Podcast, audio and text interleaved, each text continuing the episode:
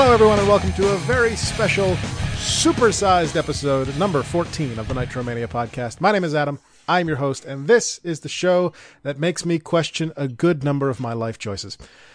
Now, it's a very special episode this week because it is pay per view time once again, and this month, our very special guest pay per view recapper is none other than Lord Quest End himself. Andy is here. This is like old times right here. And I thought the rundown is what like made you regret all of your life choices. No, that was only some of my life choices. Oh, okay, gotcha. Well, I mean, we are watching WCW in 1995, right? Yeah. Yeah, so it's it's not great. It's not. Yeah, straight up front, I, I, uh, uh, Andy did not volunteer for this gig like uh, Henry Hugepex did for Halloween Havoc, and now having watched the World War III pay per view, Oh my god. the subsequent episode of uh, of Nitro, I want to apologize. I want to publicly hey. apologize for putting you through I that. I will thank you for the women's tag team match. Really, And that's about it. we're going to disagree on that then. Oh, so this is this is our World War III 95 episode, and for those of you who haven't been following along, your main event here is a 60 man, three ring over the top rope battle royal. The winner of this battle royal will be crowned the new WCW World Heavyweight Champion after the Giant was stripped of the title two weeks after winning it at Halloween Havoc for no reason other than Hulk Hogan is too stupid to read a contract. Um, Speaking of- so, sorry, sorry. Before you go on, here's my thought. It's like I'm. Let's imagine I'm booking WCW, and I'm like, we've got to beat WWE. The Royal Rumble is really, really important to them, and it's a really big event, and they get lots of big numbers. What if we multiplied that by three? We get three times the viewers. No, this is awful. this is terrible. This. What the fuck am I watching? Yeah, we'll we'll get to that. Uh, all the way at the end of the show. Uh, well, the end of the pay per view, anyways. Uh, speaking of Hogan, he has spent the lead up to this pay per view event dressed entirely in black and wearing a Phantom of the Opera mask. Don't forget, And he has no mustache, he has no mustache. Yes, he has and not. that creeps me out. It was. It is so weird. I said that last week. So very strange. Um, other than that, I have really no idea what's on tap for this show. Uh, as we briefly touched upon a couple of weeks ago, Nitro isn't really the flagship show at this point, so a lot of these stories happen elsewhere. I'm guessing uh, probably Saturday night. Because that's, More the than one that- likely, that's the one that they always advertise on Nitro. Uh, I think I can safely assume that the U.S. title isn't on the line because Sting is in the Battle Royal, but I have no idea about the tag titles or the TV title. Uh, now, of note, in the War Games setup, the two rings are side by side. For this event, they're staggered corner to corner, which makes for a very awkward little section of seating between the first and third It's ring, so cute. where there may be five rows of four it's so cute. And that's it's so cute. You know, I would be really pissed off if I were behind one of those other two rings when all the action is going on in that first ring. Like you, you wouldn't be able to see that as well. Like that, there's obstructions in the way. It, it's, it's just a bad, bad idea. I thought Yeah, the six sided ring was bad. like this Uh, is worse. Yeah. Uh, anything else to add before we jump in? Uh, no, I've got Okay. lots of notes. Um, I'm. I'm excited to talk about That's this. good. I've not. I, I, I guess maybe I'll I'll say because uh, you know when I was back on the rundown several years ago for my first episode, one of the questions you always asked on the rundown was, "Tell me about yourself with wrestling." And for me, like you, WWE, WWF at the time was my calling card. It's what I did. It's what I watched. I didn't watch WCW. Even when the Monday Night Wars were going on, I very, very rarely ever switched over to WCW. Even during the NWO, I just kind of Yep. morally refused. So Yep. it's interesting to go back and watch a random pay-per-view and a random episode of Nitro before the Monday Night Wars really began and just see where some of these WWE guys what what they were doing in WCW. That's good. So we're we're in the exact same boat, except you haven't watched the previous thirteen episodes of Nitro at this point, or twelve, To whatever be, we're at. to be fair, I did once uh, when the network got uh, first got WCW. I watched the first like six months of it, but I don't really remember any of it Okay. because I was kind of it was kind of just on while I was doing other things. Okay. Um, all right, here we go. It is Sunday, November 26th, 1995, despite what the WWE network tells you when you look up this show. And we are opening with a long ad for the pay per view we're about to watch. Great. Uh, of note, Sabu is featured in the opening graphics for the show, despite not having been with the company since the night after Halloween Havoc. Yeah, I guess he wasn't there, wasn't he? No, he he we we uh we threw him in a dumpster on uh, Henry Hugepeck's episode. Uh, Uh, we are live from Norfolk, Virginia, a venue that will become infamous in just a couple of years. We start ringside, and Tony Schiavone is standing with Bobby Heenan. Tony also says that we're here with Mean Gene, Eric Bischoff, Dusty Rhodes, Chris Cruise, and Larry Zbyszko. So I don't know where those guys are hiding, but that is a shitload of commentators. Uh, when they said that, I was confused. I'm like, but like you go through the pay per view, and like it's only Schiavone and Bobby Heenan up until War Games. So I'm like, where are these? Like, like I thought they were just gonna like switch off commentators per matches, but apparently not. No, they just need to have their own dedicated ones per ring. Which I guess makes sense when Well, you have all we'll- that action going on. We'll get to that. yeah. Uh, Heenan demands that Schiavone pick a winner for the Battle Royal tonight, and Tony picks Hogan. Heenan starts off with Macho Man, but settles on the Giant.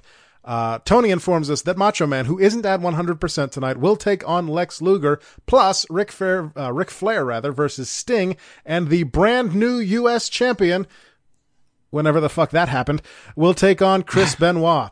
Uh, Heenan then changes his pick to the Nature Boy. We then get the greatest thing ever as Tony talks alongside a full screen graphic telling us how to access the CompuServe? live, the live electronic Yes! chat Yes! on CompuServe. WWE gets AOL. WCW gets CompuServe. Like you could just tell right from that which one was the major company right there. It's just I just ridiculous. love, I just love that it said live electronic chat. oh, oh my god! And I bet half the people in that room are like ASL. Yeah, and it wasn't even like a dedicated WCW room. It was like go to exclamation part live event chat. Like what? They don't have that kind of money. There's no keyword WWF here, folks. I love that so much. I miss AOL. That's what got me in. That's what got me. That's what made me convince my parents to sign up for AOL. Yeah. because we had just some local regional service ISP back in the day, Mm-hmm. and I was like, "But keyword WWF," and my dad was finally like, "Fine, shut up." I really want to listen to the to the uh like bo- broadband or whatever the, the the the internet sound when you when you log in. Like I just I hear it in my head. mod- I want to hear the it. modem yeah, the modem sound. Yeah, I want to hear the modem noise right I'm, now. sh- I'm sure you can Google it. Uh, I'll, I, yeah, I'm going to do later. Okay. You have some Put that- weird, put you have that some on weird the, uh. That's true. Put that on the uh, closing bumper. just, just like the AOL, the AOL modem noise. I'm not gonna do that. And then end it with "You've got like- mail." I don't want to break everyone's ears. um. All right. Did you ever have CompuServe, or were you just no, AOL? No, I had AOL, but I had one before it, and it wasn't CompuServe. I can't remember what it was. Was but it had, Prodigy? Yes, because Prodigy had you could play checkers on Prodigy Oh. with random people from the internet, and I was obsessed with that. That was so much fun. I'd be like.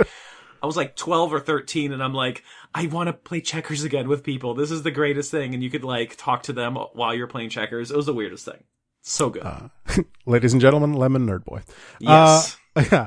Tony tells us that the quote waterfront area of Virginia has always been one of the greatest places for professional wrestling, unquote, and then immediately sends us to an interview. Uh, mean Gene Pull up your socks and get ready. is standing with Hogan, Savage, and Sting. the greatest interview I've seen in so long. Oh my god, there's a moment that is just amazing throughout this. who I guess have made up for however long this interview takes. Gene tells us that it is time to, quote, fish or cut bait because it's time for the Battle Royal about two hours before the Battle Royal.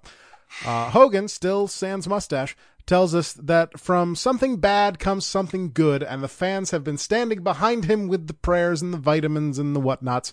He says he's standing with his two best friends, then he tears off his shirt uh, and shows us that he's red and yellow once again. He then sets the shirt on fire in a bucket. This is so great. Adam, this is amazing. That fire throughout the promo. Like Sting is looking so concerned about that fire the entire time because it's a massive fucking fire. What did that they do to that set woman's this fire? stagehand in front? Yeah, it's like kind of like walking back and forth around Uh-huh. the camera shot, and then like the basket slowly is is like moving off stage. It's Yeah. the greatest. Yeah. Oh my god, uh, just, it's just a random bucket on the stage. it's so Uh. Sting cheers and says the black is gone for good. Macho admits that he was wrong in doubting Hogan. Hogan then tells us that Macho Man has been lying about his arm injury for some fucking reason. That's great booking. While Sting tries desperately to put out the fire in the bucket. with a water bottle. It's so great. Hogan makes fun of dirt sheets and says, The internet has the scoops, brother. Yeah, what Uh, was that? I guess he's like he's clairvoyant. Everyone screams as Gene sends us to a promo vignette for DDP versus Johnny B. Bad Part 2. Now, apparently, at some point on WCW Saturday night, the Diamond Doll, Kimberly, got fed up with DDP's bullshit, put herself up as a prize in the match alongside the WCW Television Championship. Do you know whose bullshit I'm tired of? The Diamond Doll. That is the worst actress I have ever seen in my entire life. Like she is just she over emotes and then she doesn't really know what she's doing. Like should Yep. I be in this court? She is awful. Fucking Yep. awful. Uh, Kimberly enters first with DDP trailing behind her. DDP walks up next to her and shoots his load Oh my. of confetti all over the crowd at the entrance. Uh, tonight, Johnny's robe says he's in a bad mood. Uh, he then violates every safety video you've ever seen by holding his pyro in his hands. yeah, he's marvelous, man. He can do whatever he wants. Meanwhile, DDP is chewing a wad of gum large enough to fix a small hole in a boat. Uh, That's quite the image. I guess I didn't notice he was chewing that much gum. Good God. Uh, Johnny finally retains the title following a somersault plancha outside of the ring, followed by a springboard leg drop into the ring. This match, I'm going to say, was not as good as their bout at Halloween Havoc. I feel like there were too many near falls, and to me, it didn't feel like there was a lot of tension here. What did you think of the, the TV title match? Uh, a couple things. I thought it was pretty good. I I didn't see the Halloween Havoc match, so I can't compare. But here's here's what I do think. Number one, there was some awful camera work. There were times where like you could like one camera was just like filming another cameraman on the apron. like like what the hell is going on? Also, also, we now know that Tye Dillinger stole his ten gimmick from the Diamond Doll. yeah, yeah. So no, after- uh, match wise, it was pretty good. it's decent. After the match, Johnny and Kimberly hug to the cheers of the crowd. How cute. Uh, Gene has them on the ramp, but before they get there, he tells us to call the WCW hotline for some bullshit about the WWF steroid scandal. Uh, Johnny says that the Diamond Doll will finally be treated with respect. He says that he is giving her the opportunity to manage the WCW television champion, but he doesn't want her to answer tonight. He wants her to think it over and decide what she really wants to do with her life.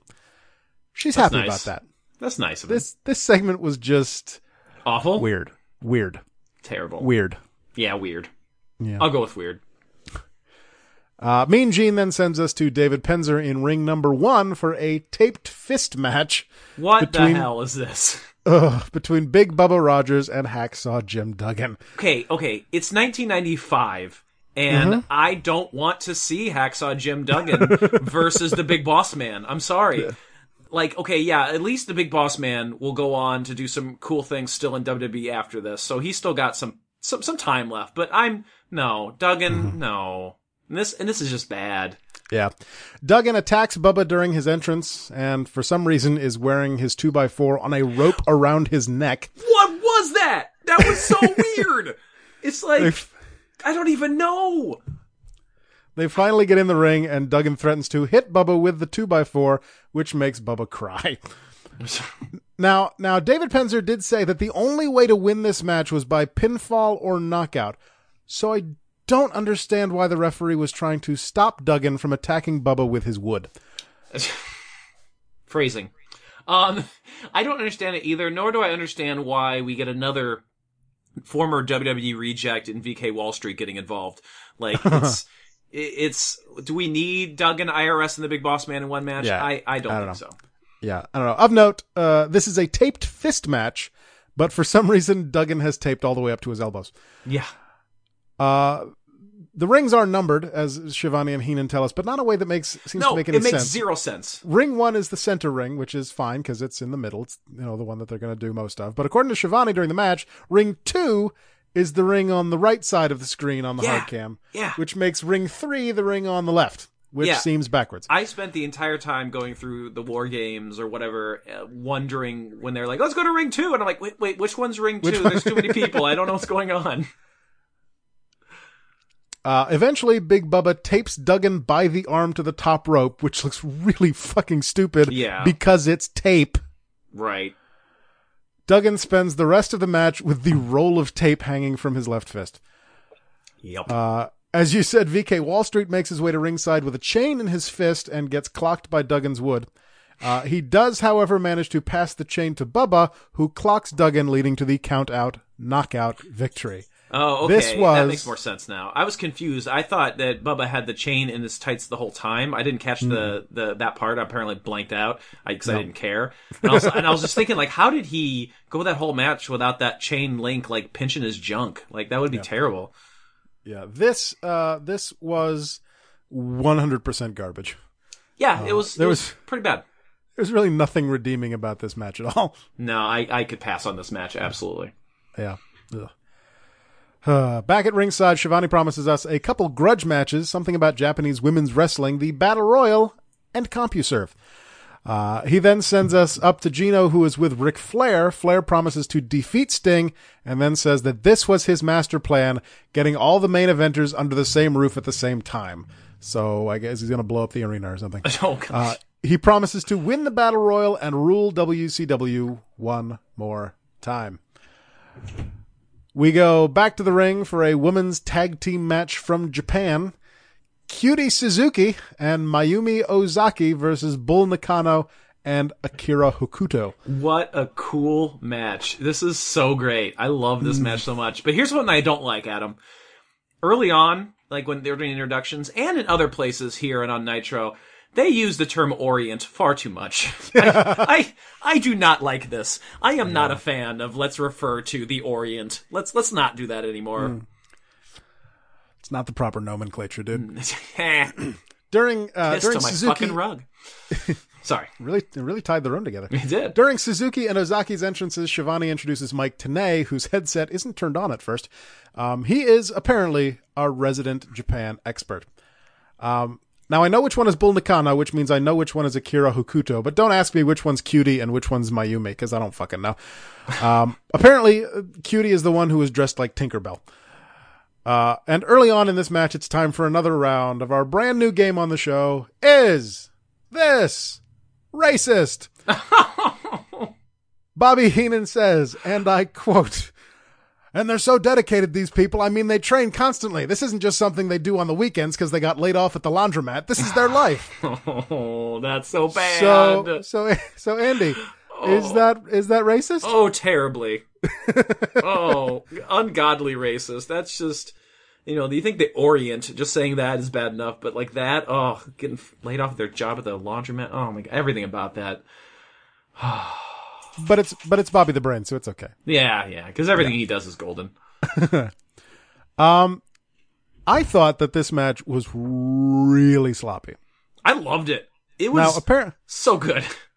apparently in Japan you can start coming into the ring before your, ta- Tagged. your Yeah, yeah. teammate even tags you, including one time when Cutie was already completely in the ring when Ozaki tagged her.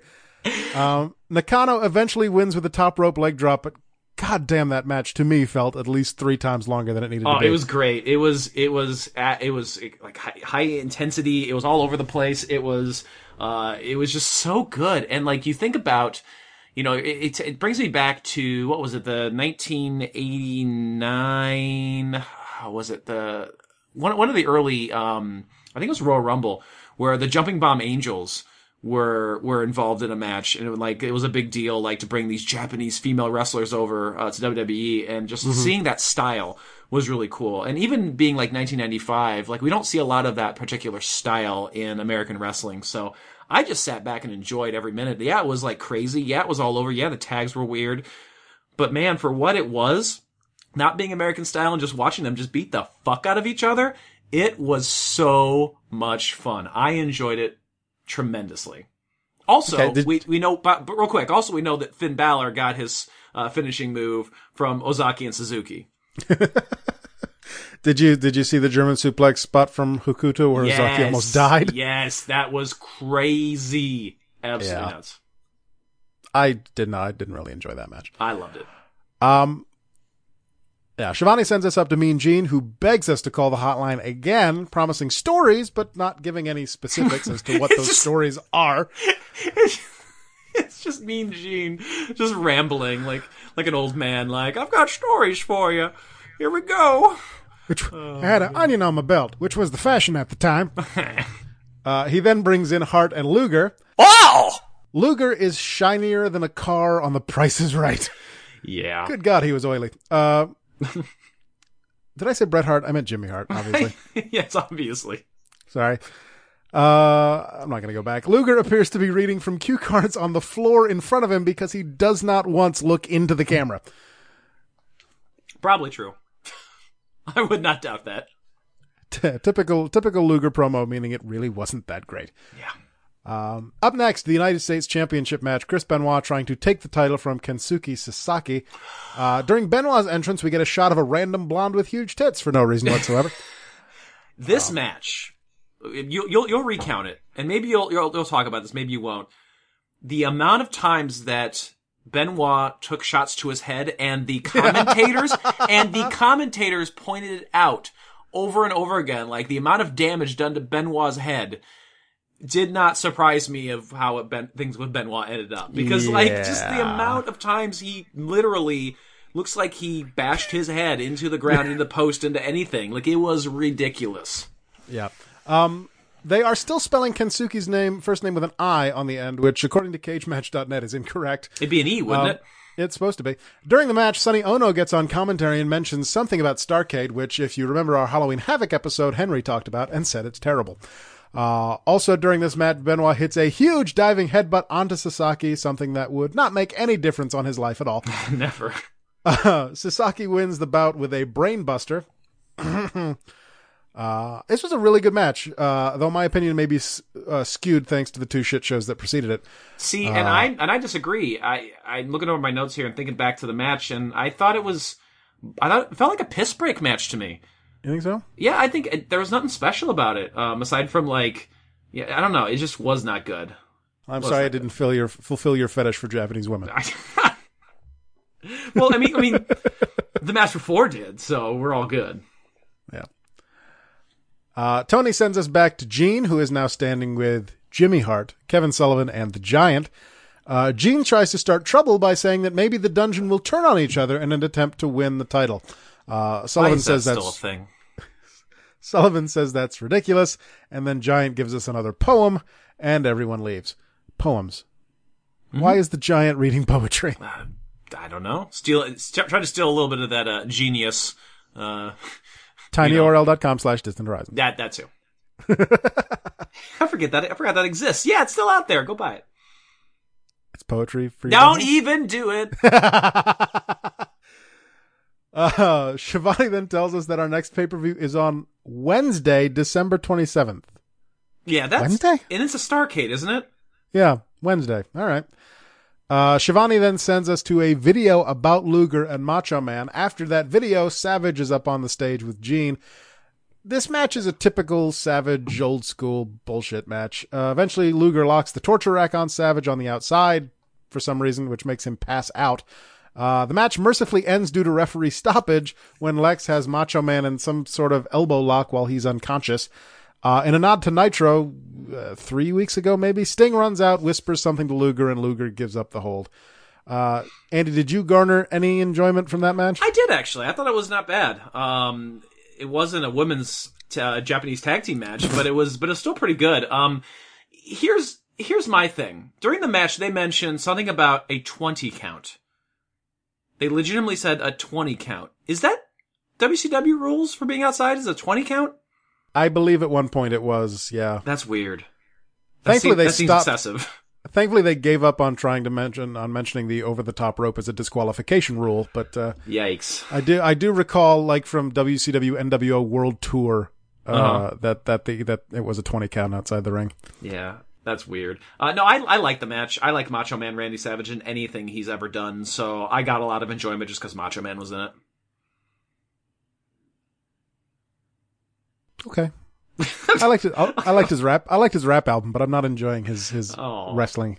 Oh, Uh, it's just okay. it's- the fact that you liked his rap album, like that, that speaks so many volumes. Hey. fans, fans, just. I know you figured this out a long time ago from the rundown, but anytime Adam says something is good, just assume the opposite. I'm Hey. here. I'm the voice of reason for this. be a man, Hulk. Oh, Don't be Jesus scared. Christ, so terrible. So terrible. God. Uh, I'm just not a fan. I'm just not a fan of his his in ring work uh, on Nitro thus far. It's because it's just it's just that '80s that old school '80s stuff that they're still doing, where he gets the shit beat out of him for three minutes, then hits the elbow drop and wins because he's the face. Well, It's just it doesn't. It, I don't find it entertaining anymore. Um, Tony then sends us to a video for Sting and Flair that recounts the lead up to Halloween Havoc and Flair's sudden but inevitable betrayal of Sting. and it has the Uh, coolest ridiculous looking pixelated version of both of them that like it is the weirdest thing i don't even know what's going on in that I'm gonna have to go look at that again. no seriously Uh, like pause on that and just stare at it like the, the more you stare at it like it's like one of those like magic finder like like viewfinder Oh, it's a magic. things. It's a magic eye yeah picture. magic eye puzzle that's what i'm thinking of yeah like cross your eyes. you could just see like i don't know if you, stare if you long cross enough your you eyes, might a see hulk hogan so, Uh, if you cross your eyes, a scorpion appears. yes Flair enters in a beautiful purple robe. Sting is wearing a shiny golden Sergeant Pepper jacket. Um, right at the beginning of this match, I finally get my answer to the question that I asked back at Fall Brawl. If there are multiple rings and the match moves from one ring to another, is that a count out? Apparently, the answer is no, it is not, as Flair takes a shot, rolls out, and ring, runs over to ring number two, which was ring number three before, but is apparently now ring number two, and tells Sting to follow. Sting and the referee, Nick Patrick, do so, and the match continues in ring two. Uh, later on, the match moves over to ring three with no interruption. Uh, at that point, Sister Sherri and Colonel Parker appear on the ramp to make out for no apparent reason. Why that storyline is continuing, I don't know. It hasn't been mentioned on Nitro since Fall Brawl. Um, much like their bout on Nitro a couple weeks ago, Sting spends most of this match no selling Flair's attacks. Sting eventually gains victory after a superplex followed immediately by a Scorpion Deathlock. Uh, I thought this was a great match. I really enjoyed Flair trying to avoid Sting by constantly switching rings. no that's cool What'd i like that What did you think? Well, I, it was it was a good match. Um, I liked the switching of the rings. I think that it was good for the fans. You know, like if you if you paid and you got a ticket like by ring two or ring three, it would be nice to like you know see a main event type match in the ring that you're closest to. Yeah. So I, I thought that was smart. I thought that I don't know if that was planned originally or like they were watching the show and realizing like we should probably go to some of the other rings to give the the audience the money the money they paid for. So uh, Yeah, I mean, I thought that I thought that all the way back at Fall Brawl, where like Mm-hmm. if you're gonna have two rings, at least like alternate between matches, which match the which ring the matches take place in. Absolutely, I agree. So yeah, no, good match, solid match. I mean, it's uh, it's Flair versus Sting, so you know you're to get a good match regardless. Right, right, of course. Uh, we're then given a promo video for the 60 man battle royal, including why the title is on the line. We're also told that each of the three wing, each of the three rings will start with 20 men and will have one giant apiece. One ring will have the Yeti, my personal pick for winner. Okay. Question. Question. Yeah? Because uh, I don't know as much about the Yeti. Um. so. I thought he was a mummy. lucky- but then, lucky but, you. But then he came out as like some sort of luchador or something this time. Like, Yeah. well, what is going on? No idea. Okay. Uh, the second ring will have the giant, and the third, the giant in the third ring is Hulk Hogan. Well, yeah. Not Earth, not not Shark, who is literally a giant. Just Hulk Hogan. Giant ego, you know. Uh, Gene is then up on the stage with Hogan again. I'm so glad Hogan is back to calling him the big, nasty, stinky giant. It really, it really helps put over the giant's character. Yeah. Uh, Hogan then destroys another shirt, thankfully not setting this one on fire, while telling us that he'll win the title tonight. We go to ringside where they talk about the belt. Uh, we then find out there are three announced teams for this match. Oh Lord, it was. Bobby and Tony at ring one, Eric Bischoff and Dusty Rhodes on ring two, and ring three is the superstar announce team of Larry Zbyszko and some complete fucking nerd named Chris Cruise, whose glasses are crooked, and that alone makes him the most annoying person on this pay per view. I don't. We- is he more annoying than Larry Zbyszko? Because I I don't know. Yes. His voice, his voice made me want to punch things. uh, we then go to David Penzer, who apparently is going to individually introduce all 60 competitors. So, okay, so this was going on, right? And I'm watching this, and Ray comes in, my husband, and he comes in right at the beginning, and he just stops and he watches. This is the only part of the paper he watches, and he's just like, "This was a really dumb idea." like, like introducing them all together like this, and I'm like, Yep. "Yeah, that's kind of summing up this pay per view so far. Just kind of a mm-hmm. dumb idea." I, I just thought that was a funny comment. Like he just stopped and was like watched for like 30 seconds and like, huh, okay. yeah.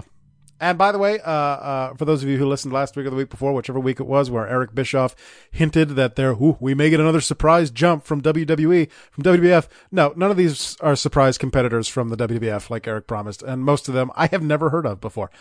Uh, we then go to the to then go to Michael Buffer, who says three men, six. No, no sorry, three rings, sixty Three men, men, 60 rings. three rings.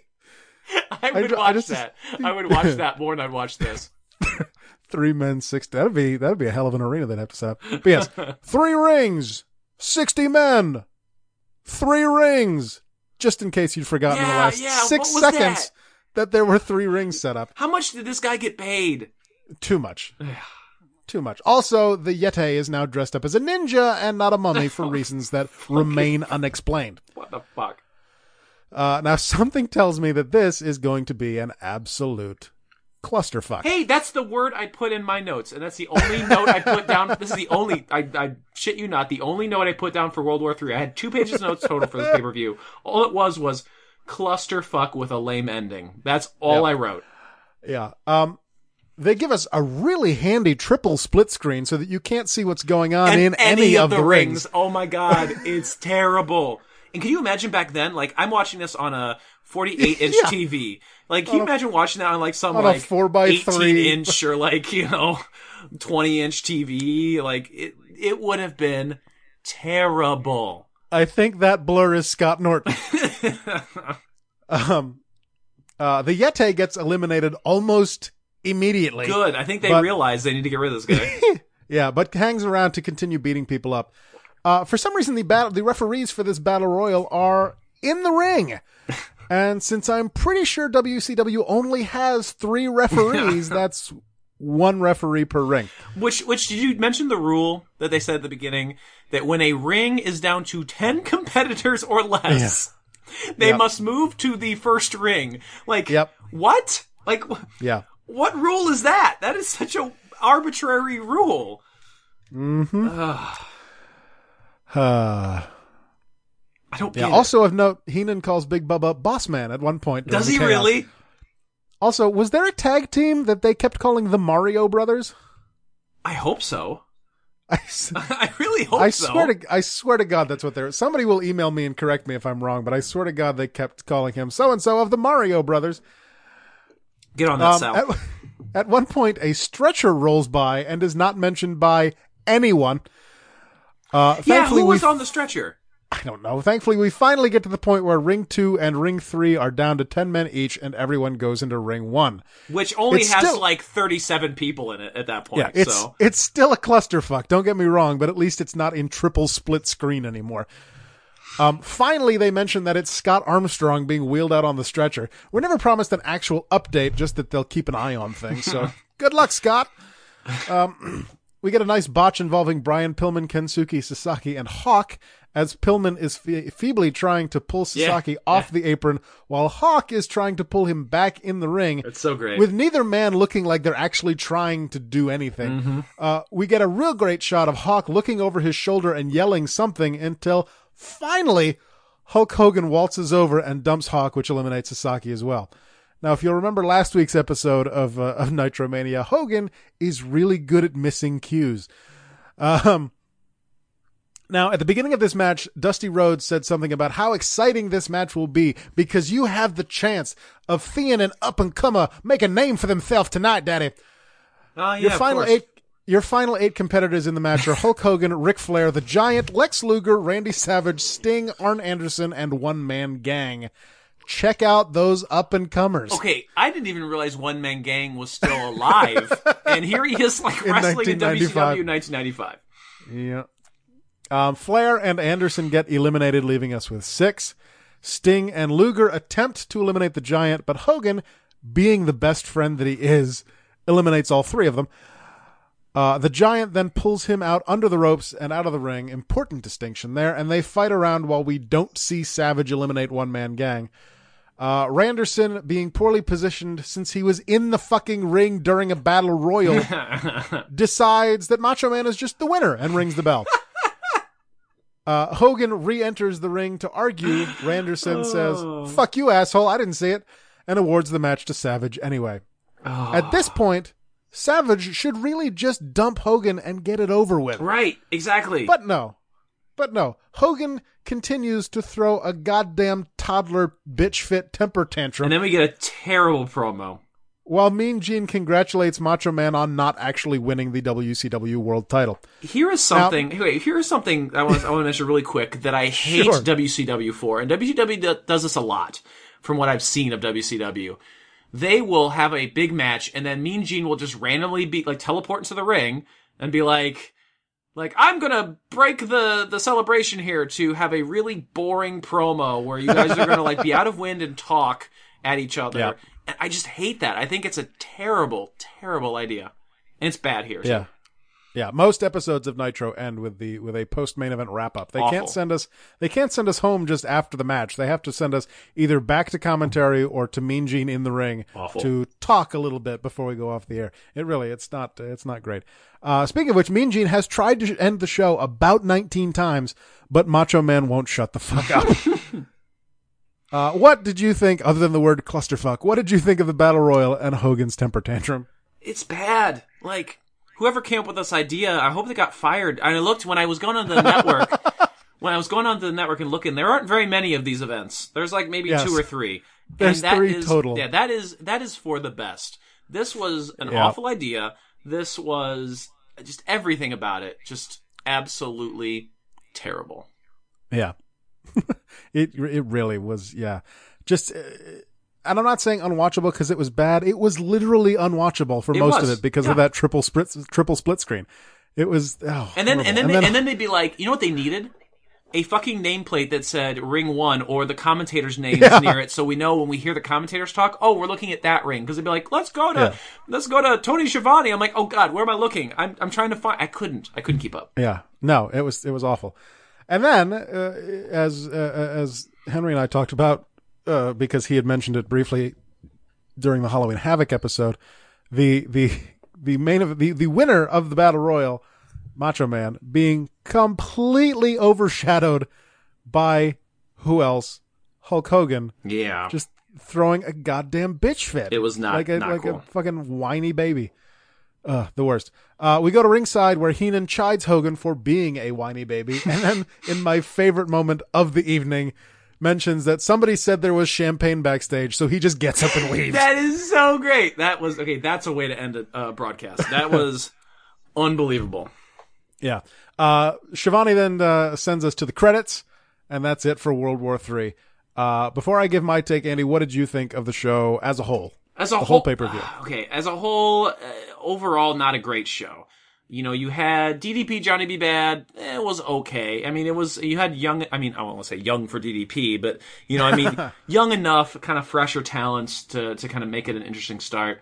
Then you slow it down with two, kind of three, I suppose, total like WWE rejects, and then you you have a really cool fast paced tag match, and then you get a couple of little solid matches, but just ending on that battle royal and all of that that that dumb you're eliminated but not eliminated sort of thing. It just it brought the pay per view down for me tremendously. So I was excited for a couple matches, but overall a a fairly low grade. Yeah. Um, yeah, honestly, this to me was not a good pay per view. Uh, the battle royal itself was just chaos, did nothing to elevate anyone. Even the guy who won the friggin' title. Uh, the undercard was mediocre. Uh, even Ric Flair versus Sting could not save us No. from Bubba versus Hacksaw, or, in my opinion, the ladies' tag team. Eh, you're wrong there. But it makes me wonder though if the buy rate wasn't good because immediately on Nitro we get just about every match from the pay per view over again. yeah, we'll get there. Um, yeah, the, the the the TV title match was okay. The U.S. title match was okay, but all in all, this show was just not not good. Um, on Cage Match, uh, the show has actually kind of surprised me, garnered a 5.75 rating, average rating out of 10, um, which is higher than I was expecting. yeah, that is uh, well maybe because of the tag match. maybe. Um, maybe maybe Ric Flair versus Sting. That anyway, probably brought it up. Uh, with that said, World War III 1995 was the last appearance on Nitromania for uh, one, two, three, four different people. oh my. Uh, so with your help, Andrew, we're going to once again decide if we hang their jerseys from the rafters or throw them in the dumpster out back for Raccoon Reigns to use as bedding. Oh my, raccoon! I miss Uh, raccoon reigns.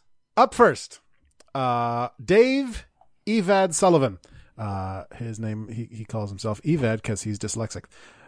Not joking. That's the gimmick. Wait, uh, the three really? ring battle royal will be old Evad's only appearance on Nitromania. He's with the company for almost a whole nother year, but makes no Nitro or pay per view appearances during that time.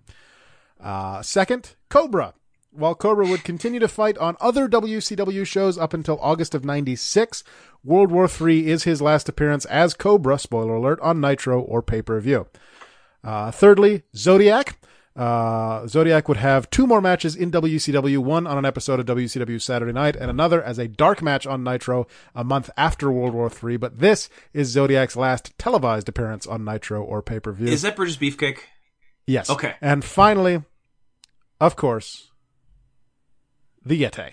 Uh, thankfully, the three ring battle royal at World War III is his only in ring appearance on this show, and it only lasts about 15 seconds. Uh, the Yeti did have one more match on WCW Prime in January and was then banished forever. so, uh, one by one, Dave Sullivan, rafters or dumpster? Uh, I don't know him, but I feel bad for his dyslexia, so I'm going to say hang it from the rafters because we need we, we need diversity. You're kind. Uh, Cobra, Raptor, Raptor, Raptor, Raptors. Yes, yes, I would like the to be eaten by raptors because Okay. snakes are scary. uh, Zodiac. Uh, does he come back as Brutus Beefcake later? I don't know. I hope so. Because if if it was Brutus the Barber Beefcake, I'd say hang it. But he, his, I know he comes. I know he comes back, but I doubt it's his beefcake. Okay. I know he has, Well, he has more appearances. his face paint scares me. So throw it in the dumpster. and finally, the Yeti. well, that has to be from the rafters, just because, just because it is such an epic, notable name that we have to at least recognize how terrible it is by by by giving him this honor. Do you think so? I I think so. I, I, I actually kind of agree with you on that. Uh, personally, I would put uh, I would put Dave Sullivan in the dumpster as well, just for the terrible fucking gimmick. Um, but if you insist, I'm just trying to be equal opportunity here. Uh, well, I don't care. He's going in the dumpster, but we will. We'll so uh, we'll put. Uh, I can't believe I'm about to say this. Let's uh, let's raise uh, let's raise the Yeti to the rafters.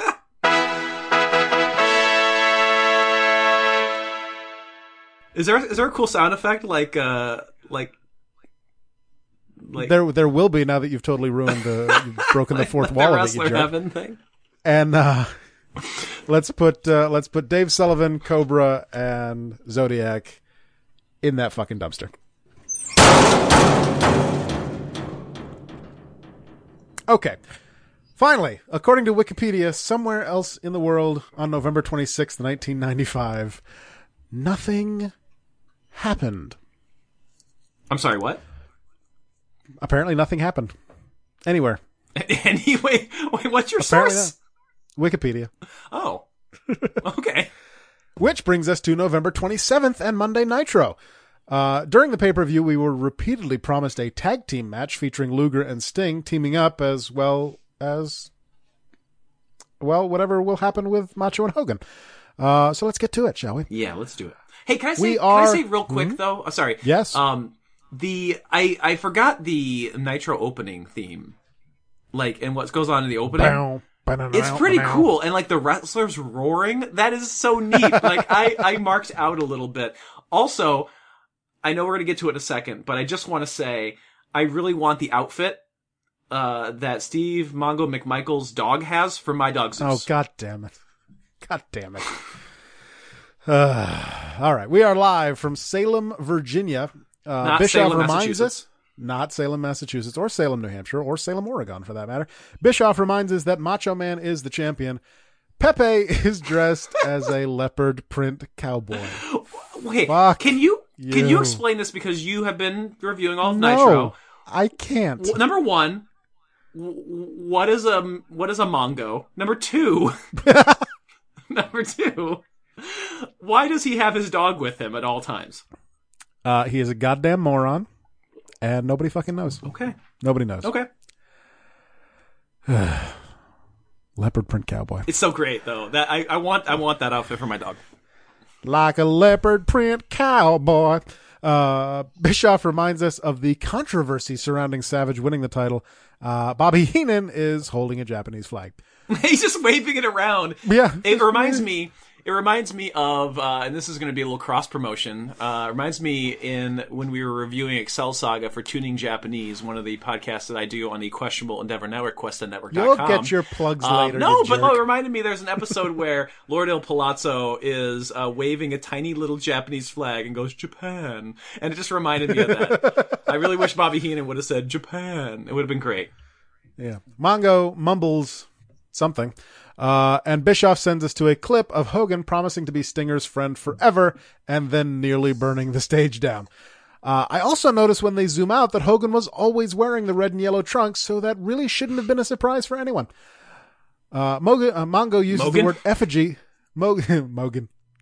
Dipshit uses the word effigy almost as though he knows what it means.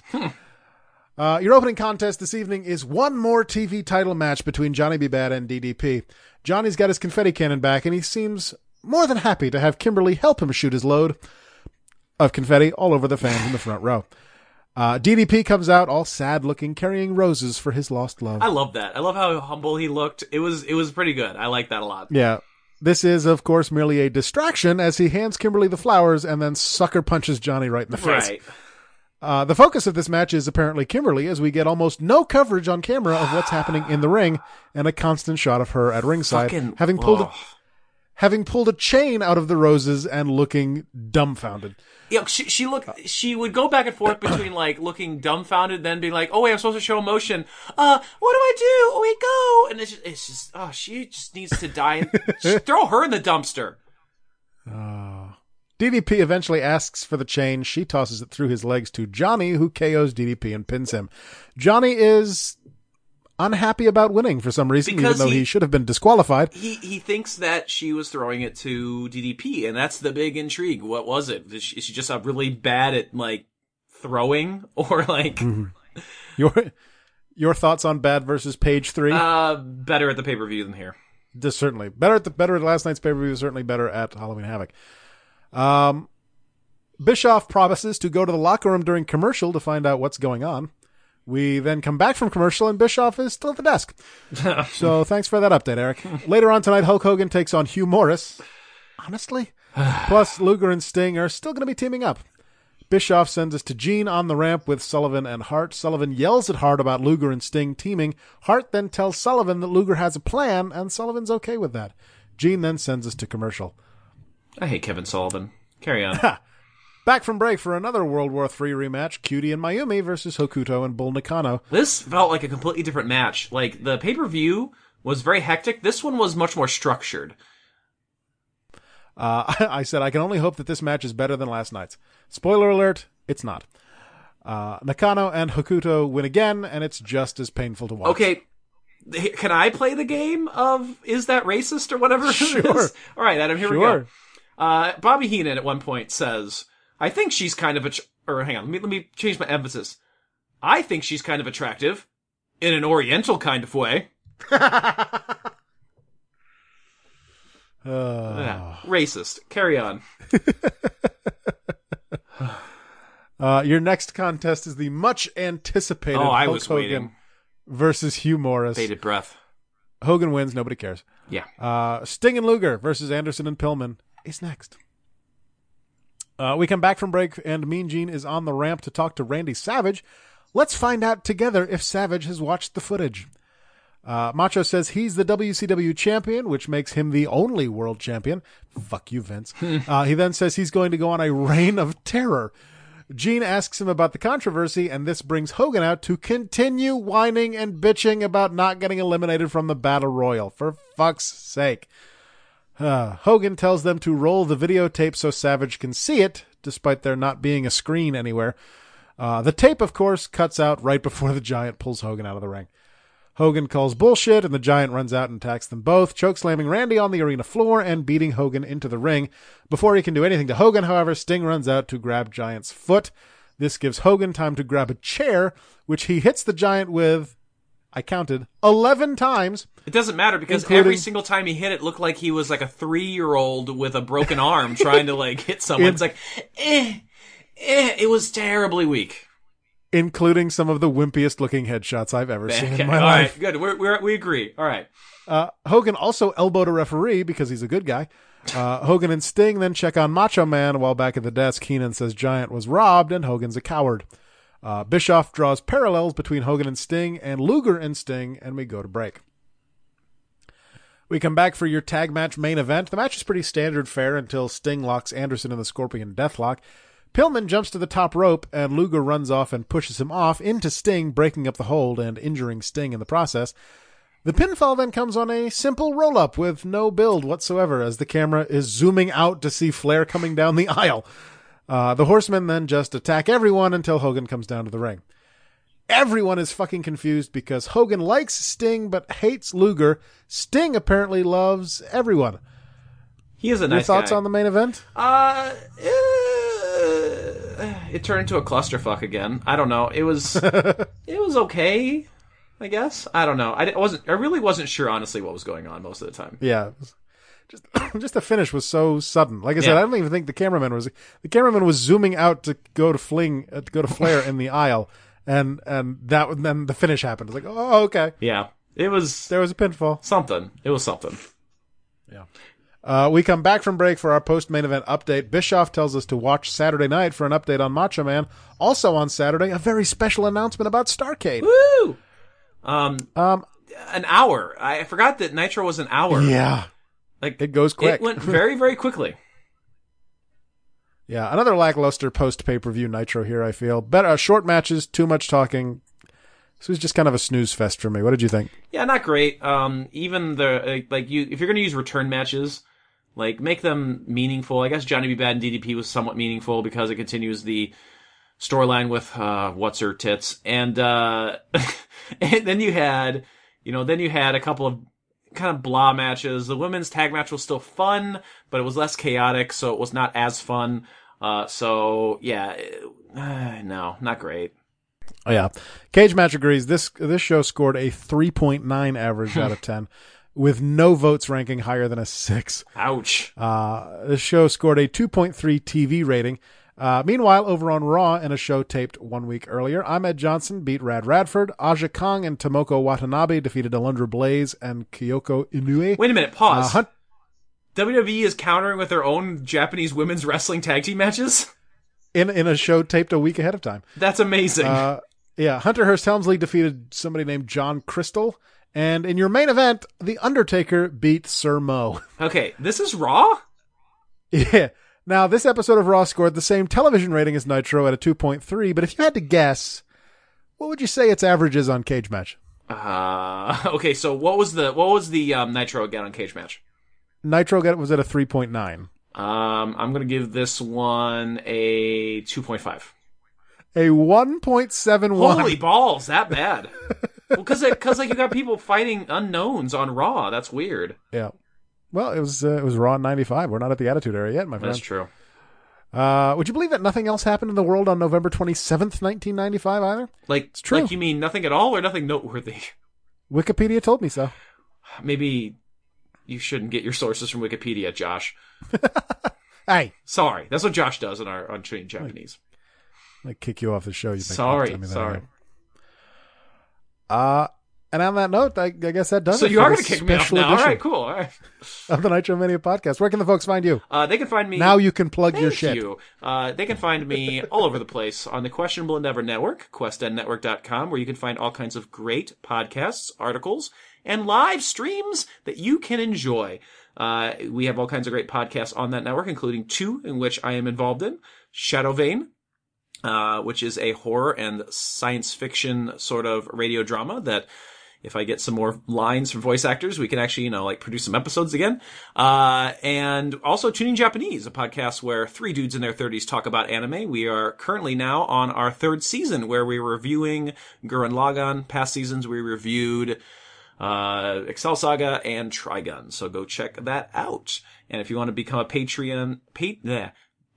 If you want to become a patron for either of those, go check out patreon.com slash shadowvein and patreon.com slash tuning Japanese. You can also find me on Twitch at lemon nerdboy. And I'm sure there's other things, but I'm tired. There's also a Patreon for the rundown. Yeah, is it patreon.com slash rundown or That's what I'm trying to figure out. Uh, just Google rundown Patreon? Oh, hey, while you're looking that up, I will mention uh, Questionable Endeavor Network. We uh, this is brand new news today.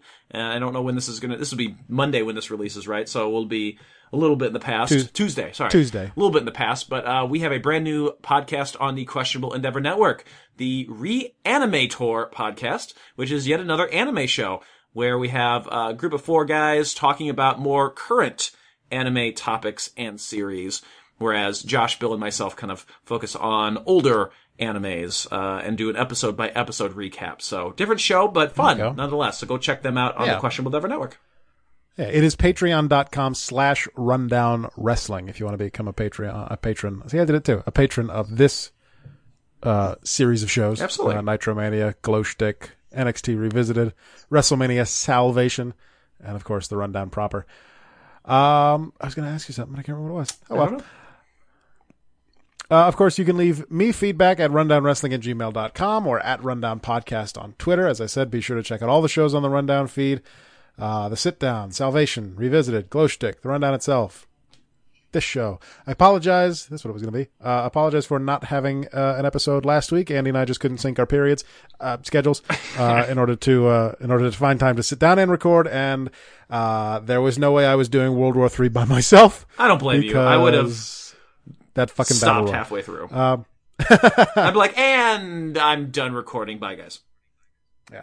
If you want to see me live and in person, come on out. Uh, it's not APW Overload. I didn't change the end of this. The next one Elkmania. is. It's not no Elkmania Running was Wild, last. brother. It was two week. It was two weekends ago. It's uh, LPW Fall Frenzy on October 14th at the Elks Lodge in Clinton, Massachusetts. Uh, come on out to that. Uh, thank you, Andy. Massachusetts. Oh, sorry. uh, Hey, yeah. That's a it was- great- It was, man. Hey, thank That's a great Elks Lodge. Yeah, thank uh, thank you so much. By the way, this was fun. It it felt like old times. The old rundown number. 117 or something like that when I started. uh, it feels like a million years ago because it was. And this was fun. Oh. This is fun. And I think, I feel like I may watch a few more nitros after this again just to kind of see where some of these storylines go just because I want to know. Or I'll just, or I'll just listen to the podcast, honestly. There you go. That'll be easier. Yes, Quicker. as as should everyone else. Tune in each and every week here on the Nitromania podcast. I'll talk to you next time. bye bye. Pull up your socks and get ready. Fandango to